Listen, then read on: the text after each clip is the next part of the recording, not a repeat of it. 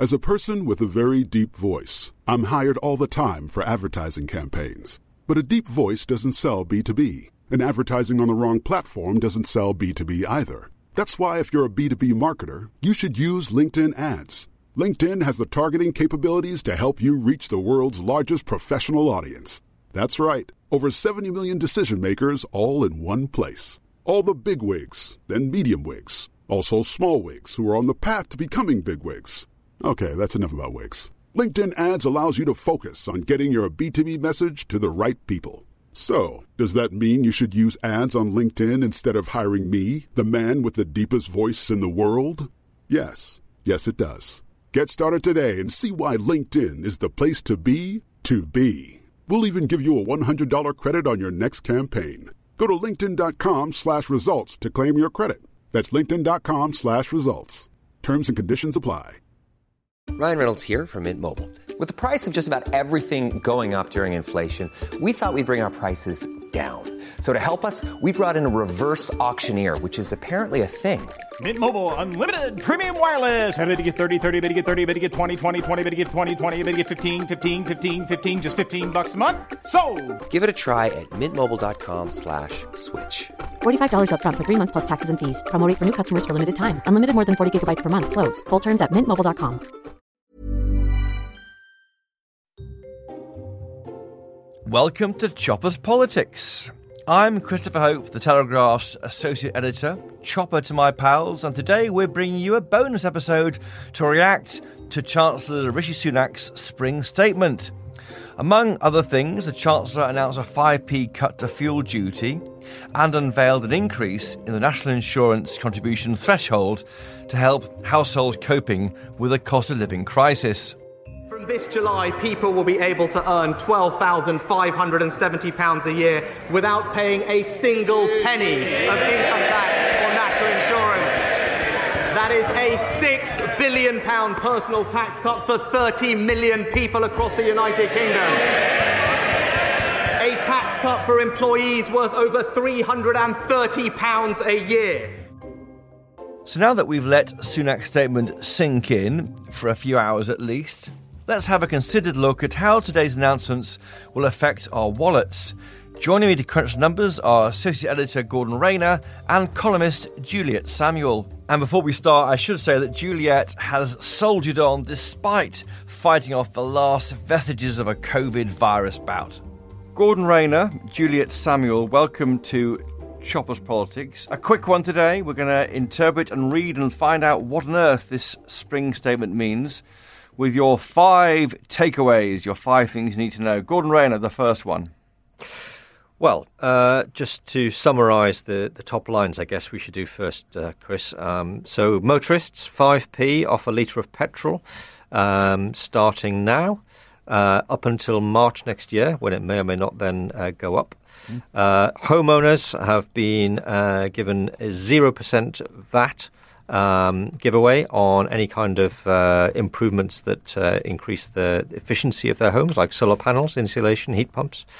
Um, there is £500 million extra for the Household Support Fund from April, which is meant to help uh, the uh, poorest families. Uh, and then the big, um, the big rabbit that he pulled out of the hat was uh, a one p cut in income tax in the basic rate from uh, nineteen, uh, sorry, from twenty p to nineteen p, which he says he will do before the next election, which he said will be in twenty twenty four. So he was kind of making two announcements in one there. Um, That's right. And I've got his tax plan he published in my hand, and in it mm. he says it will happen in April 2024. So the next election is after then. So May 2024. Stick oh, it in your oh, good diary. Rain, look at you. You know what you're doing there. Oh, May yeah. 24 could be the next election. Yeah. And then uh, we should also mention national insurance. He, he uh, did not cancel the national insurance increase, which I think we knew he wasn't going to do, but he did raise the threshold at which national insurance uh, becomes payable from nine and a half thousand pounds to twelve and a half thousand pounds. Uh, so basically, bringing national insurance in line with income tax, which means that if you earn twelve thousand five hundred and seventy pounds, you won't pay any income tax or national insurance at all. Okay, Juliet Samuel, what do you think about that then? Well, the it sounds great on the face of it, but when you actually look into the numbers, what you find is that last year the Chancellor announced uh, tax rises that are going to raise about 30 billion pounds a year. And what he's just done today is to reverse about a third of those. So he's he's done tax cuts worth 10 billion pounds a year, but the net result is that taxes are still going to be massively up, uh, you know, in the course of this parliament than where they were going to be before. Yes, that, that's right, and, and Juliet's right there, Gordon, isn't she? Mm. Because you know, if, if you look at just those, just the, the issue of um, of personal income tax and national yep. insurance, then you can yep. see there that the increase in in thresholds is going to be worth a five billion pound cut for workers. Yep. The the income tax cut in April 2024 is worth a 6 billion giveaway. Yep. That's 11 billion. Yep. But the increase in 1.25% of, of NICs mm-hmm. is 12 billion. So we are, mm. as a group of people in this country one billion pounds worse off, notwithstanding uh, with the other taxes there, which Juliet talked about. Yeah, uh, it, there, there's there's also there's also a big line in the spreadsheet that he didn't even mention, um, which is to do with students. And actually, a lot of um, what a lot of the extra money that's going to be collected by the Exchequer is going to come from students due to uh, basically reforms to repayment of student loans. But what this effectively means is that, yes, you're getting this income tax cut, um, you know, at the very end of the parliament, just before the, the general election. But in the meantime, the tax burden on young people, on working people, is going up and up and up to fund essentially people who, who have property and who, who earn income at the higher end.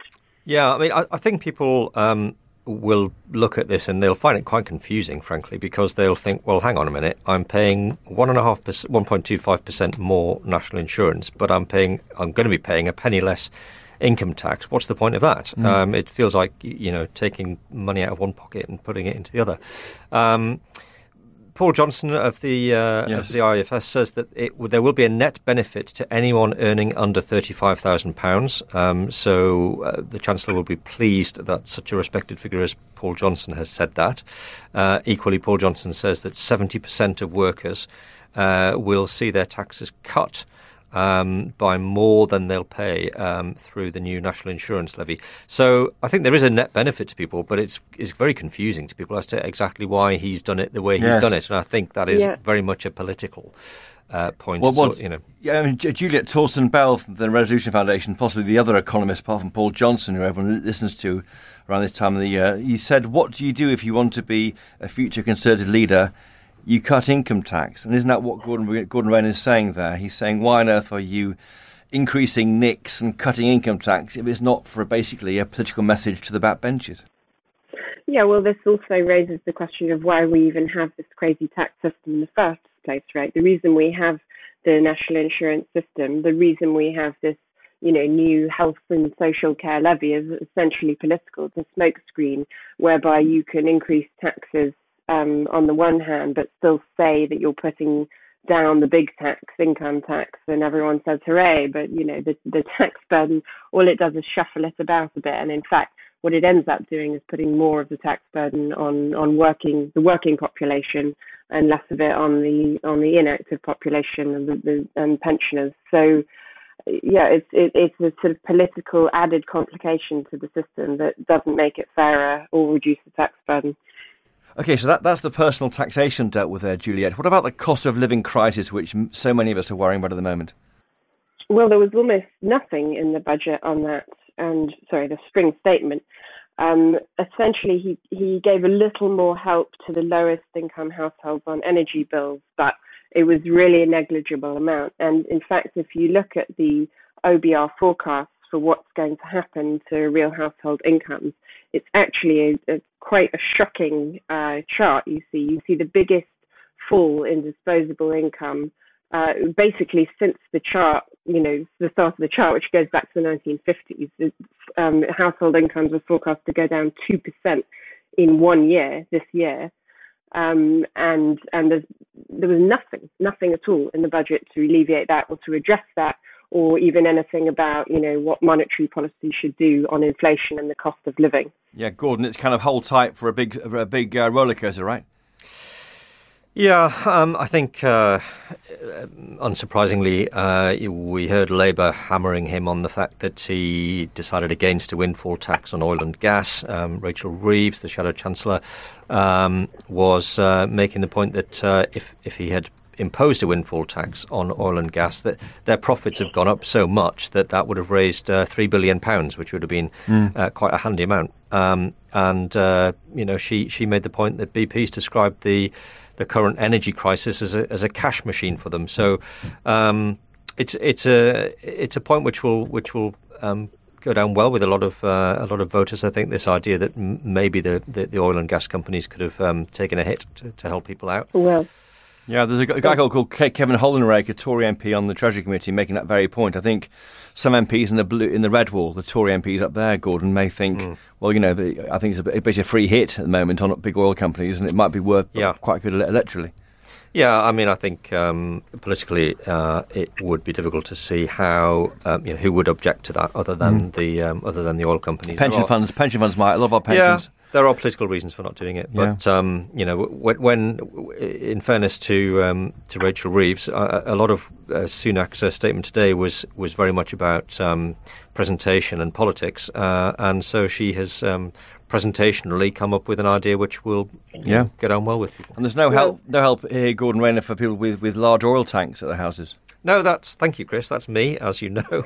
yeah, um, I, I think people who uh, rely on fuel oil for their heating. Um, people who live in rural areas and have a, a, tank of oil rather than gas or electricity, um, they've seen a, a, perhaps the biggest increase in their fuel costs, and a lot of those are pensioners. Um, I was paying something like 37p a litre for heating oil not too long ago. Uh, I had a delivery the other day, and it was 130 pence a litre. Mm, uh, so that's um, that's the sort of increases you're yeah. talking about. Yeah, Juliet. No, but of course, that's that's that's a small small portion of the country with um, heating oil, Juliet. Mm-hmm. Yeah, well, I mean, to be fair on the windfall tax point, it is a bit perverse that if you want your companies to produce more oil and gas, then probably now is not the time to whack up taxes on them. On the other hand, maybe you could have designed a, a clever tax that would have incentivized, you know, new production, but you know, tax uh, legacy profits or something like that. Um, but yeah, essentially, there's not there's not going to be help for the vast majority of the country. There's going to be a, a cost of living squeeze that you know the chancellor appears to have decided there's not much he can do can do about it, or there's not much that he's willing to do about it, and so you know, it seems to be fingers crossed, hope that it's temporary and we come out the other side in one piece. Julia, I was struck by a, a, warning in the back of, of the blue book, as we must call it, not a red book this time, that, that this cut in, in income tax is subject to to events happening. It says there that you know mm. there's enough fiscal headroom, as as everything must be, of course. And and uh, the, alarmingly, didn't he? Rishi Sunak said in the chamber that the OBR has not accounted for the war in Ukraine yeah. we should be prepared for the economy and public finances to worsen potentially significantly. Um, yeah. what, what, do you make of that? Is it odd that there was no real? I mean, he talked about security, but did nothing. There's nothing on defence spending, for example. I mean, and the imp, and the uncertainty is huge, isn't it? Yeah, I mean, I think it um, it, it is quite scary, essentially, because you can see in all the charts this big shock coming through, um, you know, which is inflation, which is the effect of the war in Ukraine, and then all the forecasts sort of they pop back down again, again back into line afterwards and assume that everything's going to be okay. But you know, at the same time, you have politicians talking about, oh, we need to stop buying Russian oil and gas and make a permanent change, and well, you know, if we're going to do that, how's that going to feed through into all of these um, costs? And all of these indicators, you know, it's not going to be a temporary blip. It's going to be a, a structural change potentially to the whole economy. And there, there really was no discussion about how how to deal with that. I think the only um, the only element to it that maybe you could see him preparing for that was the, the fact that he didn't you know, as we've talked about, he's raised taxes more than he's cut them. So perhaps you could argue he's sort of in the background built up a bit of a war chest. Um, some the reason he's building up this fiscal space is because things could get a lot worse. Mm. He, talked about, he, talked about, the OBR um, saying that fiscal headroom could be wiped out uh, with the relatively small with relatively small changes, and we're seeing some fairly big changes. Um, and that's that's at a time when. Uh, as he pointed out, um, the government's going to be spending 83 billion on debt interest in the next financial year, which um, I think he said was four times what, what, what, they paid last year. They're huge sums of money. That, that's the size of a chunky government department just just on debt interest. So you know, in fairness to, to Sunak, you can see why he's having to be um, slightly cautious when it comes to things like increasing defence spending or, or, or yep. more giveaways because um, there's a lot of uncertainty and he's got a massive amount of debt to service. were you worried by the lack of news about defence spending? A lot of us thought there may be some more, more money for lethal weaponry. He, he claims, of course, that they have set this four year defence uh, spending window back uh, only, only a few months ago. Is that enough for you, Juliet? No, it's not enough. I mean, it, given all the rhetoric we've heard about, uh, you know, we're, we're in a new age now where Europe has to wake up to the threat on its doorstep, and you know, we've lectured uh, European countries about not pulling their weight, which is fair enough because most of them don't. But at the same time, there doesn't really appear to be any structural change to, to to the you know the balance of how we use our resources and what we think we're going to have to to spend on security in in the near future. So it's it's it's a bit of a cop out essentially. I mean, it's a uh, head in the sand idea that we can kind of go on with this model where we tax and spend on on social services essentially you know without having to to put more and more into the cost of defence where we've essentially been been just coasting for a long time. Uh, Gordon. I think that the point about the defence settlement is a very fair one, but I also think that um, he he is leaving himself open to accusations that he's building up a war chest for election giveaways um, mm. at a time when he should be perhaps using that, that money to help Ukraine. Um, mm. And uh, again, it's a, it's a very much uh, you know we're talking about politics here rather than necessarily um, well, we'll, we'll, we'll come on to that. I mean, we've got the first three headlines we picked out are personal taxation, cost of living, and the outlook for the economy. The fourth one, I think, is business. Uh, he signalled, didn't he, Juliet, there'll be some support for businesses announced in the November budget coming into force in April next year. Yeah, he talked about um, the three big issues with uh, with business, how businesses spend their money and how they're taxed, to do with you know them training people, um, them spending enough on research, and the fact that they don't invest enough, and that essentially he's going to review all of these areas and look at you know why it is the tax system doesn't incentivize businesses doing what we want them to do, which is to become high tech um, skill up their workforces and offer higher paying jobs. Uh, that said, there was no word at all about corporation tax, which is essentially a, a tax on investment, um, and which is due to go up massively uh, from 19% to 25%. That was something that was done as a result of the pandemic. Um, there was no indication that that's going to be reversed. So, uh, yeah, yeah. Um, the, the, other thing I should say is on business rates. Um, there was uh, some relief for smaller businesses on business rates, but again, no no real overhaul of the system, which you know most small businesses would say is hugely unfair and regressive. On the last edition of this podcast, Gordon, we spoke mm. to Tony Danker, the CBI's Director General, and he was saying what he wanted in the spring statement was evidence that they're putting growth at the heart of what has to happen. He says that without growth, you either have to increase spending or cut taxes to meet the ever increasing uh, government budget. Yep, and uh, how many times do we hear chancellors uh, say that uh, they're going to fund um, their their budgets through growth? Uh, answer every single time. so it is important, um, but it's it's almost a, it's almost alchemy, isn't it? Uh, they, they, they, talk about growth there's, there's, there are things that chancellors can do to, to try and promote growth, as you say, cut taxes on businesses. Um, but uh, you know, at the moment, um, I, I, suspect that Sunak feels he doesn't quite have the um, the headroom to be able to do that, as well as cutting uh, personal taxes. So that's maybe why he's done the personal taxes now and the business taxes uh, later on. There was one mention of the word Brexit, wasn't there, Juliet, on, the issue of VAT at the beginning, but that was about it. Now, the idea that the CBI talked about was using the Brexit freedoms, the Brexit opportunities to try and help companies outperform those on the continent. Have you seen any evidence of this being grasped yet by the government or by, or by the Chancellor himself? No, I mean we've seen tweaks here and there, but essentially this this goes to the broader point that Gordon was making about growth, which is that you know we've we've come out of the EU, we've negotiated for all of those freedoms that uh, the prime minister wanted, you know, at the cost of essentially leaving Northern Ireland half half in the EU, and we still don't know what the government wants to do with all this freedom.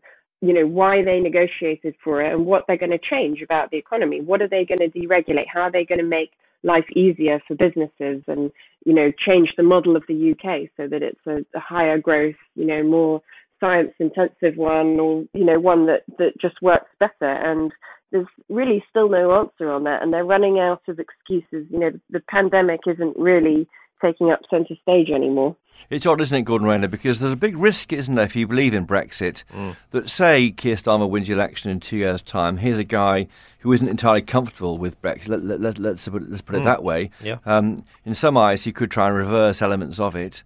I'm, I'm, I'm surprised yep. that the government isn't charging forward and, and cementing Brexit as a as an, an, and shutting the door firmly on that debate of going back into or even near the European Union's influence. Well, yeah, and uh, as Juliet said, there there was a, a brief mention of Brexit. Um, Rishi Sunak said there was going to be a Brexit benefit for homeowners uh, in this uh, cut in VAT from five percent to zero percent on home improvements that improve energy efficiency like solar insulation and heat pumps. Um, I think we should also mention, by the way, that as he himself pointed out, uh, that equates to a thousand pounds saving for a solar panel array, which means that it's going to come down from twenty thousand to nineteen thousand pounds. I'm not sure that was what people were thinking of when they voted for Brexit. Um, and uh, yeah, I, I, agree. I think they, they, you know, there are opportunities for some some big ideas and big changes, and we're seeing very, very small beer. It's frustrating, isn't it? And is, is it a problem in, in Whitehall? Do you think, uh, Juliet, or is it the politicians don't believe in it after all that, all that, all that talking? I think that, for one thing, there has been distraction from the pandemic, but I think broadly, the problem is that every time you in, uh, embrace major change, there are winners and losers. Um, you know, there's the whole, a whole load of vested interests who win from the current system, um, especially on the regulatory side, who are going to fight every change tooth and nail. And you know, the winners from it are potentially speculative, um, and you know, they don't exist yet.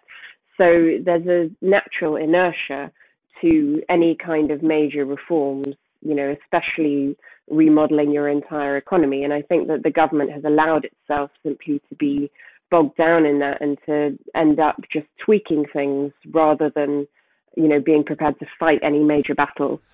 Okay, finally, the, the, the fifth area, the fifth takeaway from all this, Gordon Rayner, has mm. to be hmm. the politics of it. The budgets yeah. are always political. Yeah, and I think this one m- more than many uh, uh, because of where we are in the electoral cycle. Uh, as as we've discussed, he's looking at a 2024 um, election. Um, we know from from what he told us today that he has got um, a fair amount of headroom. That he says he's being cautious about that because of uh, the danger that that headroom could be wiped out. Um, but the fact that he's that he's already announced a one percent cut in income tax two years out from a general election does make you ask the question: Well, what is he planning next? Because if you know you don't normally um, go for that sort of um, uh, you know big announcement this far that's this far out from a general election. So so what else will he do? You presume he's got some big ideas. Um, clearly, he's thinking about um, positioning himself to take over from Boris Johnson at some point. Um, and I think the the point that we have to take into account when we were talking earlier about the the sort of slightly confusing picture of more NICs but but lower income taxes that they are trying to um, maneuver Labour into a position where Labour don't really have anywhere to go. Um, with national insurance, they've they've put it up to this this very high figure now, where it's going to be very hard for Labour to say we're going to spend more on the NHS by increasing your national insurance even more. They, would they, be very brave to do that. Um, and equally, um, Labour would be very brave to say we're going to reverse um, an income tax cut because that's going to be very popular with people. So it, there, you know, there is some clever politics at play here. Um, you know, there's some risky politics too, but this is why they're doing it. Um, it's so that uh, Keir Starmer is going to struggle to say that these are bad ideas and he's going to change them. Uh, Juliet, where do you see see the, the, the, the politics of this? Is Gordon right that they're, they're trying to manoeuvre the Labour Party in, into a place where they're, they're, they're they can, they can take them on. I mean, the big issue, the big problem remains now that the Tories can't be trusted on tax, can they? They've increased national insurance when they said they wouldn't on page two of the 2019 manifesto. Yeah, I think they are trying to get a bit out of this uh, problem they created last year, which was that they stopped being the low tax party and suddenly Labour became the party uh, arguing for tax cuts. And they're trying to reverse that a bit and do tax cuts that then, you know, Labour will find itself arguing against. But I also think that there's some manoeuvring sort of by Sunak uh, with regard to the Tory party itself, some internal party management, whereby, you know, after last year, a lot of MPs and members were grumbling, well, you know, this guy's gone native in the Treasury, whatever happened to Tory government. And so he's trying to give them a some goodies or a, a kind of indication that it's not just rhetoric, that he's not just in his heart a tax cutter, but he really is prepared to do it. And he's trying to do that before his reputation as a, a Treasury suit sets in too much. I was struck by that interview in the Mail Sunday at the weekend when on the wall there's a picture of Do- Do- um, Nigel Lawson, of course, mm-hmm. who who cut income tax um, over five years, 83 to 87, didn't he, by about, about five points, five percentage points from memory. So he, he maybe wants to, he's channeling his inner Lawson, possibly. Yeah, he'd like to think so. Robert Jenrick, the former cabinet minister, said uh, that the, the, Lawson portrait will be looking down admiringly, admiringly on him. So that mm. will have hmm. uh, been music to Rishi Sunak's yeah. ears, I'm sure. We can ask Lawson himself; he is around. We can yeah. ask him what he thinks of all this. Yeah, but the, the, there is there is politics here, isn't there? I mean, it is. Um, he is manoeuvring here. He's he's cutting income tax on the eve of the next of the next general election. As Gordon says, there'll be more to come from that. He's trying to create the, the necessary headroom for more for more cuts. Um, and he's he is the man to beat, isn't he? If um, Boris Johnson does have to fall on his sword over Partygate, and that could still happen when Ukraine is less in the news, and maybe the police come back and Sue Gray, remember her? She does her full report finally. Um, do you think he, he, is he strengthened his position now with the backbenchers, Rishi Sunak, uh, Juliet? Yeah, I think so. Uh, because the main thing that people would say about Rishi Sunak in the period when Boris was most in trouble was well, I I like him, you know, he seems very charming, but what are his politics? You know, maybe he's is he really a, a Tory? Is he really a tax cutter? So that's what he has to address in terms of his support in amongst the MPs and amongst the party. And yeah, you know, despite everything, despite all the the the hard reality we can look at and say, well, actually, the numbers don't bear out what he's saying you know, you saw the cheers in the chamber today from the Tories. They just love the prospect of, you know, being able to cheer a tax cut in, in the chamber, and that will have an effect, you know, despite everything else. Yeah, he said it was the biggest net cut in personal taxes in over 25 years, didn't he? And that, that was what got the massive cheer. Um, you know, I mean, you could say that it's partly because he's put taxes up so much that he's cut them. But well, they have went down well. It, it went down there well. were some figures on the Telegraph website today that show that that uh, John Major and Margaret Thatcher cut taxes by about 3%, and Labour under Blair and Brown, and then Tories under Cameron, May, and, and Boris Johnson all increased in in their terms by about 3% over the, the times that they're, they're, they've been in office. So there's a worry here that we are just going towards a high tax economy and, and productivity is suffering, isn't it, Juliet? Yeah, I think that's that's definitely the case, and I think that um, one of the, the, the forces dragging us there is, of course, that we have an aging population. So, you know, there's more and more of the population relies on health services and relies on pensions. Um, but at the same time, you know, you've you've also had a government that's decided over the long term it's going to subsidize low wages and you know have a kind of benefit system that is essentially paid to most of the workforce, whether you have a job or not um, rather than trying to address you know any underlying issues that have caused that. So you know, and once you've spent the money, it's very very hard to take it away again. So you, know, you end up with this inexorable dragging force that drags your tax base up and up.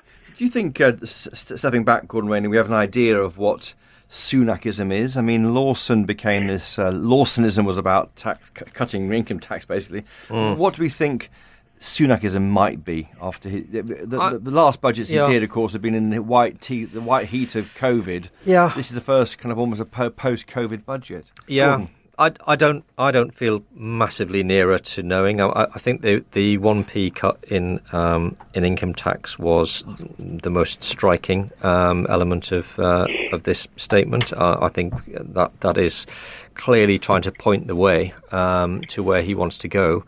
Um, so I think that he wants people to think that Sunakism is uh, is tax cutting. Uh, but as you said, um, he's had to respond to these, you know, unprecedented trio of crises. That's meant that he's um, he's not been able to. Well, he's had to be very reactive, hasn't he, rather than proactive. So I, I think the jury's still out. I think we'll have a, a much better idea after the next full budget. Um, and as as we said earlier, it's going to be fascinating to see if he can do something even more eye-catching than cutting income tax um, in the next two years. And Juliet, just finally to you, what's your, what do you think Sun- Sunakism, if it is, if anything? I really don't think we know right now. I think the tendency is to think that Sunak is a Davos man. Uh, he's got the suit, he's got the hoodie, he's got the Instagram account of a yeah, yeah. Um, you know, and I don't think there's really we've seen anything to disprove that so far. So we'll see. Gordon Rayner, our associate editor, and Juliet Samuel, one of our commentators, thank you for joining us this week on Chopper's Politics. Great to have you both on. Thank you. Thanks, Chris. Thanks very much. Well, that's all for this Spring Statement special edition of Chopper's Politics. Please let me know your thoughts on what Rishi Sunak had to say. Email me, chopperspolitics at telegraph.co.uk, or tweet me at Choppers Podcast. And if you want to hear more from Gordon or from Juliet and their expert analysis, why not become a Telegraph subscriber? Go to telegraph.co.uk forward slash chopper to get your first month completely free of charge. Please don't say we don't treat you, particularly in a cost of living crisis. Thank you to my guests this week, the Telegraph's own Gordon Rayner and Juliet Samuel. Thank you to my producers, Louisa Wells, Giles Gear, and Theodora Louloudis. But most importantly of all, thank you to you for listening. And for more about what's happening in the world of politics, please sign up to my Chopper's Politics newsletter, delivered every weekday into your email inbox. The link to sign up to that will be in the show notes to this episode. And of course, if you can, please do buy a copy of the Daily Telegraph. I know you won't regret it. Until next time, though, cheerio!